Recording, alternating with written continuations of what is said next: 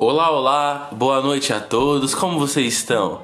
Estamos em um podcast da Rádio Logística.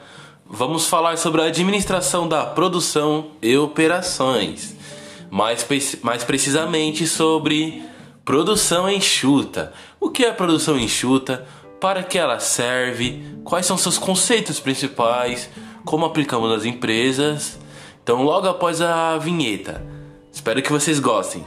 Tenham uma boa noite.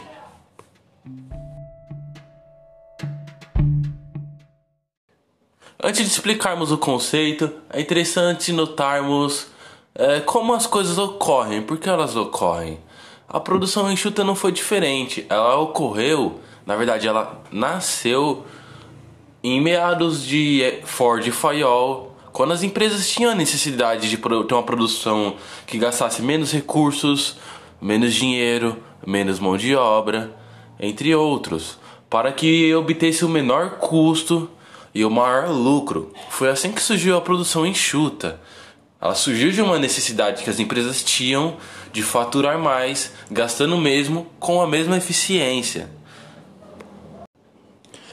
A partir disso, começaram-se a analisar que, com o planejamento logístico correto, um planejamento de uma forma adequada, existiam diversas formas de estar fazendo isso, como o Kanban, Just in Time, 5S, o sistema Toyota, entre outras formas que iriam destrinchar o processo de uma forma que ele poderia ser mais fácil, mais fluido, com maior eficiência e eficácia.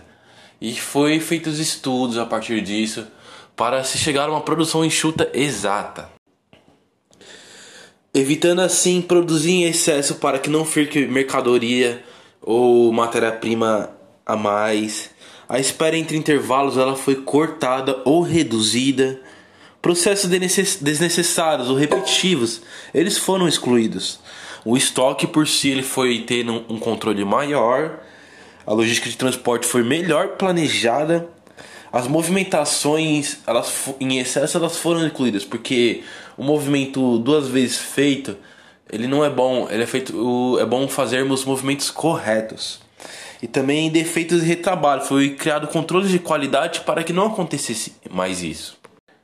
Certo, pessoal? Vamos fazer uma pausa bem rápida e já voltamos. Fique ligado e não perca, pois o conteúdo ele é muito importante para a vida de vocês. Obrigada.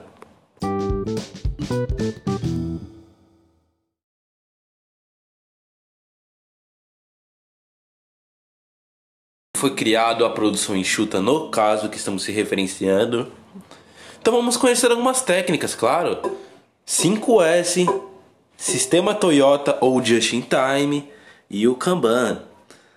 Pessoal, o sistema 5S é uma técnica japonesa que ela consiste em separar, organizar, limpar padronizar e sustentar, ou seja, ela elimina o que não é necessário, organiza as formas de tal forma que fique mais fácil, ela limpa no sentido de que coisas que atrapalham o nosso trabalho, elas não podem desviar o nosso foco.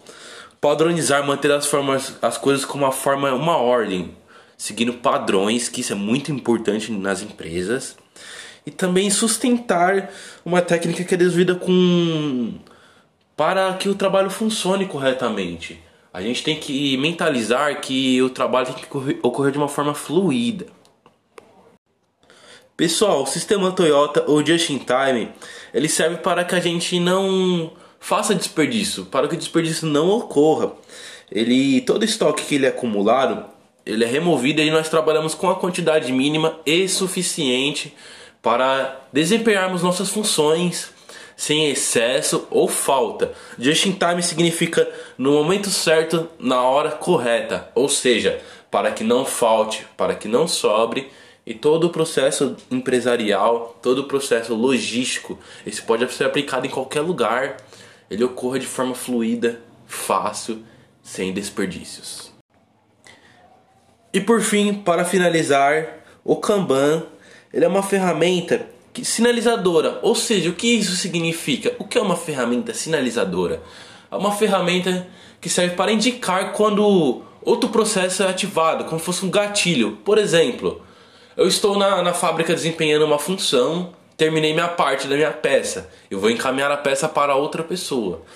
Para que não ocorra essa perca de tempo que é necessário, tempo é necessário, é enviado sinalizadores para que a outra parte comece, para que não se perca tempo. É interessante reduzirmos o número de Kanban ao momento que a empresa inteira ela saiba qual o momento de agir e qual o momento de ficar parado. Um processo interligado, um processo conversado e um processo ativo. Desculpa pessoal, sei que eu falo bastante, mas é importante analisarmos e explicarmos para que serve. E vamos a uma conclusão bem básica. Ideal seria que na sociedade que vivemos hoje todas as empresas tivessem conhecimento dessas técnicas abordadas. A velocidade que caminhamos atualmente reflete que tudo que saber é obsoleto e há necessidade de inovar sempre. Técnicas e o assunto abordado nesse trabalho são altamente relevantes, porém necessitamos estar atentos sempre a novas mudanças.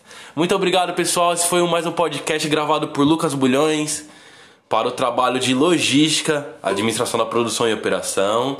Tenha uma boa noite, obrigado pela oportunidade e fiquem com Deus. Até mais.